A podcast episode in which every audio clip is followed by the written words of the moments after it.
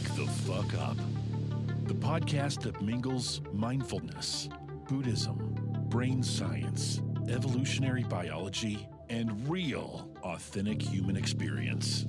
Welcome to Wake the Fuck Up. Hello, amazing humans, and welcome to this episode of Wake the Fuck Up. I am Tiffany Andres, your host and fellow human traveler. This episode is all about something I've alluded to probably many times before in past episodes the idea of how to be with difficult emotions. In the self compassion, break the chains of criticism episode, I talked about the ways in which self compassion can lean into difficulty, discomfort, uh, hard experiences. And in a way, I want to start by saying that I have been teaching this for how many years? probably eight, probably eight years at this point. Um, I think one of the beautiful things that we discover when we first begin a meditation practice is the felt sense of being able to experience difficult emotions without reacting to them instantaneously. I know I've said before, one of my favorite quotes in regards to mindfulness is a Viktor Frankl quote that says, Between a stimulus and a response, there is a space. In that space lies our ability to choose, and in that choice lies our growth and our freedom. And in a way, I see mindfulness as widening that space, the space between stimulus and a response. And essentially, I would argue that for most of our lives as human beings, we're not even responding but reacting. We've learned these beautiful habitual ways of processing the outer experiences of the world into inner experiences, things that have meaning for us through the lens of the past and our selfhood we take these impersonal stimuli from outside of us and turn them into a personal story that affects who I am, me, and my in the moment. Anything that doesn't touch that past experience of self just moves through us in a very quick way, right? And so we're left with these experiences that either are profoundly positive or profoundly negative you know, really wonderful joy, happiness, love, or really challenging grief, loss, sadness, pain, depression, suffering. And all of that is largely what I would argue, you know, maybe 2% of the fullness of the life that we experience. I imagine if we plotted our life experiences on a graph from most negative to most positive, we would find that the majority of our experiences fall kind of in the middle. In essence, a bell curve of life. and what's interesting is that even only neutral experiences that in some way mean something to us that we imbue with meaning. And this is kind of alluding back to uh, episode 19, I believe, which is the meaning in life. The idea that no experience, no stimulus outside of us or even inside of us carries any inherent meaning. We imbue absolutely everything we experience with meaning, and we do that by what's relative to our sense of self, to our historical past, to what we desire for ourselves in the future. And I really want to focus in this episode on how we lean in to the moments that are hard or painful. Our last episode was Suffering Connects Us All. And in talking to a friend last night, we were sharing the reality that as much as we would love through the practice of meditation and mindfulness and awakening and softening and opening and being tender in every single moment for it to mean that we never suffer. But the truth is, that's not what it means to be human. And I think as well, the truth is that it's the contrast between our difficult moments and the wonderful ones that make them taste and feel even more viscerally and palpably delicious when we have something good happen to us. I love the Khalil Gibran quote uh, The deeper sorrow carves into your being, the more joy you can contain. Our willingness to feel the painful, difficult moments of our life creates even more depth with which we can be filled with the things that are beautiful. Like I said, I've been talking for years about the ability to do this, you know, and I want to start, I think, by saying that everything in this experience of being human is a process of growth and learning and expansion and new understanding. So, what I desire to offer today is an expansion, a growth of the path and the process that has unfolded for me in understanding how to be with myself in these moments of deep suffering. What I'll offer is through the experience of the last few months, which I would self identify in some way as the absolute most painful experiences I've ever had in my life. I was granted a moment of being with myself and my suffering in a way that felt completely new. And I will share for those of you that have a loud self critic like I do sometimes, you know, that's one of those habitual ways of thinking and being that it just takes time to let go of. that the very first thought I had when I had this experience was, well, shit, I've been missing it all these years. and I had to remind myself of the beautiful gift that my incredible grandmother gave to me many, many years ago I came to her at a time when I was new to meditation and mindfulness. It was probably a couple years after I had gone to the monastery for the first time. And I remember telling her, Bunny, I can't get myself to meditate every day. I know how good it is for me. I want to be doing it. It's like I see the path that I want to be walking on, and I'm standing one step to the left and I can't convince myself to just take that one step to the right and be on the path that I know I want to be on. And her response, this is eight or nine years ago at this point, has stuck with me forever that everything is the path. Oh, my sweetheart, everything is the path. And I have learned to deeply trust that and understanding that the years I spent not practicing every single day the energy of that is exactly what I lean into on the days where something inside of me goes, No, I don't want to meditate today. and I already know what that experience is like. I walked the path of inconsistency in my practice. And so it's not a forcing or a having to or a should. It's a gift and an offering that I give myself every single day from having walked the path of inconsistency to give myself the gift of consistency. So everything is the path.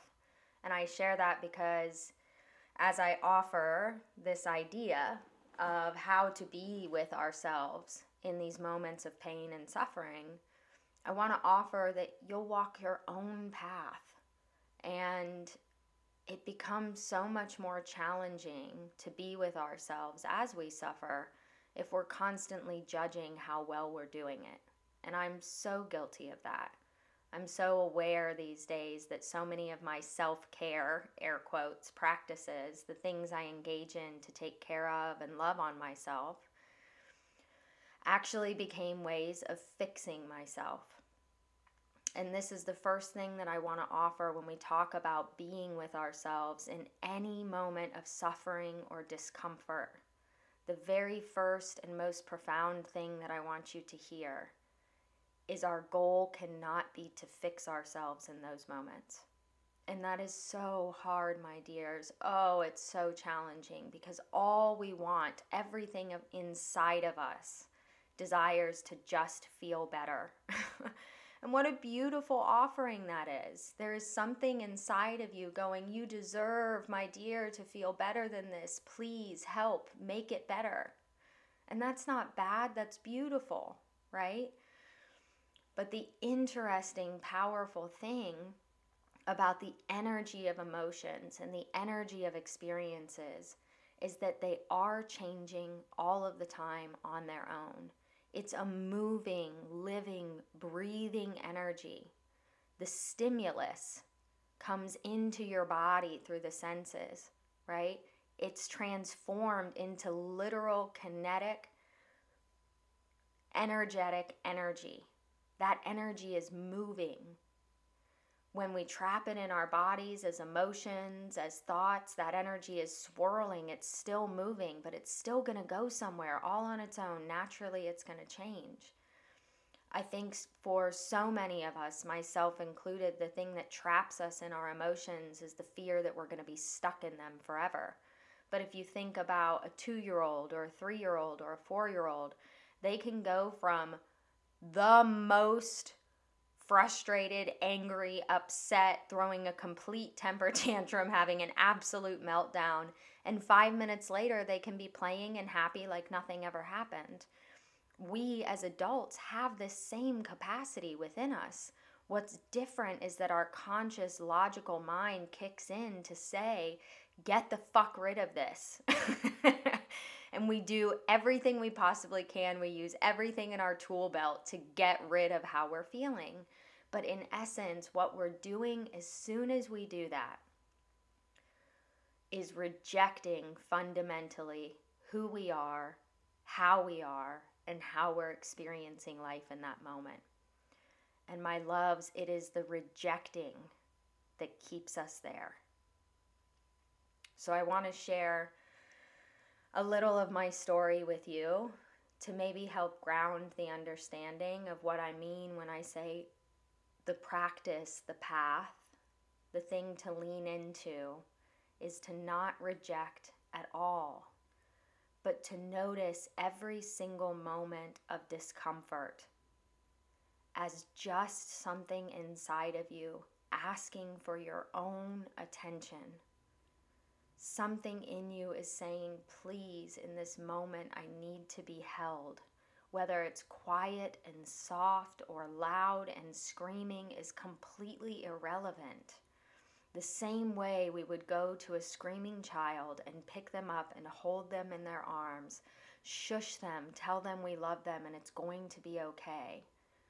When we feel discomfort and distress, that, in so much truth, my loves, and please don't trust me, do it yourself is all that we need. So I'll share that six months ago, my beautiful, incredible, wondrous wife and I separated.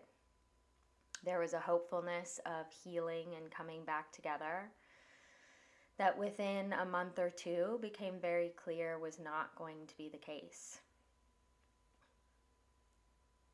For me, the end of this relationship felt like a death. In ways I didn't even understand then, it was a dying. It was a dying of a me, a story of myself that I had built around 10 years of a life. It was the death of that life that was built over 10 years. It was the loss and death of a family unit my wife, myself, my son, our two dogs that had been built over those 10 years as well. And in a way, it was a death of my wife, the woman that I loved. She and I were changing. I was dying, she was dying, I was being reborn, becoming something new, and so was she. The process of grief is not something I have ever experienced to this degree before. Perhaps I can acknowledge that it's a tremendous blessing that I still have all of my parents uh, here with me. Family members that I'm incredibly close to have yet to pass. And in that way, this was the first experience of true loss and grieving that I've ever really had. There were so many moments and months where self compassion carried me through, where just being kind to myself was the only thing that worked. but it was not until about two months ago when I decided to go skydiving. Actually, this was back in April. I decided to go skydiving, and the first time I did a solo skydive. Uh, about 30 seconds before the plane door opened, my fight or flight system kicked all the way in. I was not prepared. I thought that I was going to pass out. And I looked over at my instructor, and all I wanted to do was crawl into his arms in the fetal position and have him hold me.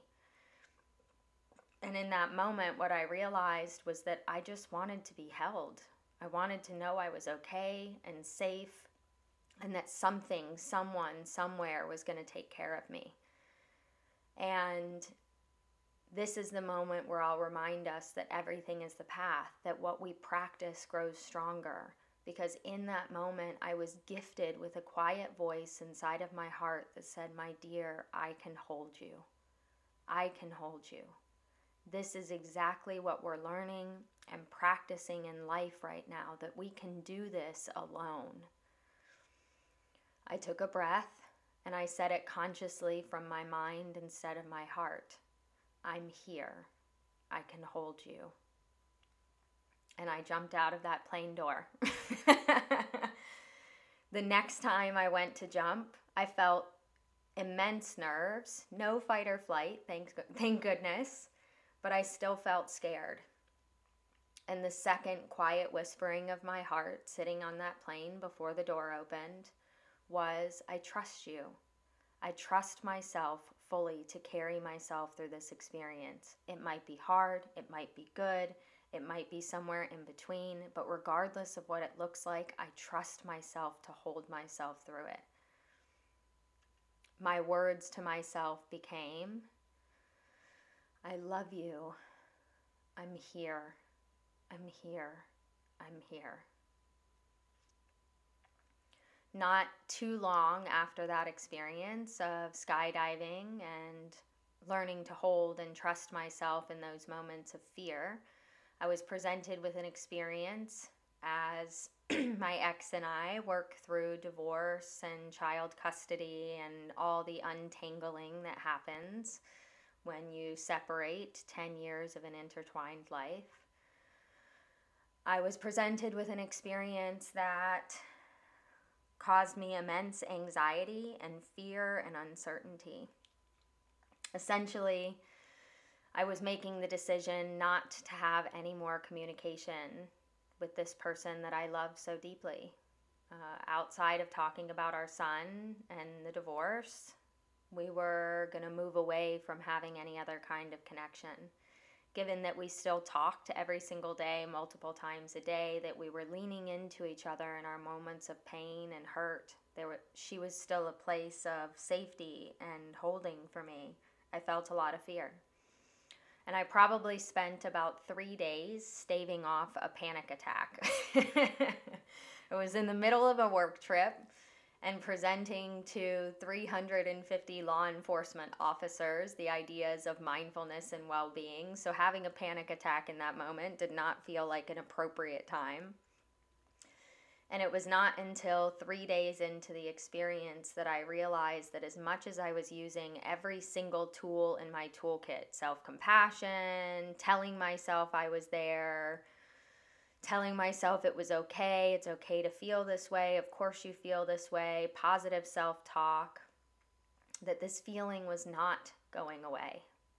And it wasn't going away because I didn't want to feel it. It wasn't going away because I had my hands in front of my heart, and as much as I could, I was just guarding from having to feel the full experience. In that moment, I remembered the plane door I love you. I'm here. Sweetheart, I'm here. I hear you. And everything softened. All I needed was to be there with myself. I sobbed. My body tingled, pulsed, vibrated, my heart opened, my mind softened. And it felt good. It felt not just okay, but so healing to actually feel, to really feel what a beautiful fucking capacity we have as human beings to feel so deeply. And my loves, there's something so confusing and strange and profound about what happens when we just show up for ourselves without needing how we are in that moment to change. When we are just there to truly hold ourselves, regardless of the experience, what happens is freedom. We can hold ourselves in absolutely every moment. This experience happened for me in May. I'm producing this at the beginning, kind of middle of August. So, three months. And in three months, there has not been a single experience, even with all of the tumultuousness, the difficulty of still experiencing custody issues and arguments, divorce issues and arguments, disconnection, being mirrored in incredibly painful ways, unexpected life changes and circumstances, experiencing the suffering of those that I love around me. Even through all of that, there has not been one single experience that has shaken me deeply to my core. Because in every moment, whether it's a joy or a suffering, I know I am capable of holding myself. In every single moment, discomfort arises, quiet and subtle, or large and loud. The practice is to turn toward ourselves. I hear you. Place a hand at the heart. I love you. I'm here. Again, I want to end with just the reminder that in a way we really have to mean this we can show up with these words, and I did it a thousand fucking times. we can show up with these words. And if our intention, if our hope is to get rid of how we feel, we're not really showing up. I also want to remind you that everything is the path, everything is practice. If you can't feel this right away, do not judge yourself. I sit here 10 years into my meditation practice and I am recording this episode because of how profound this shift of experience feels in my life. It took me 10 years. I heard the words turn towards, hold yourself, treat yourself with reverence, be kind. But the way we change our mind is softly over time by seeing the habitual ways we close our, ourselves off from ourselves and others, and learning to let those soften over time. To think we can radically change our paradigm in a moment is yet another form of judgment and expectation. Be kind to yourselves in your process. Know that I love you. I'm here with you and holding you.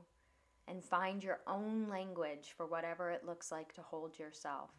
My words are I hear you. I love you. Oh, sweet one, I'm here. I'm here. Thank you so much for listening.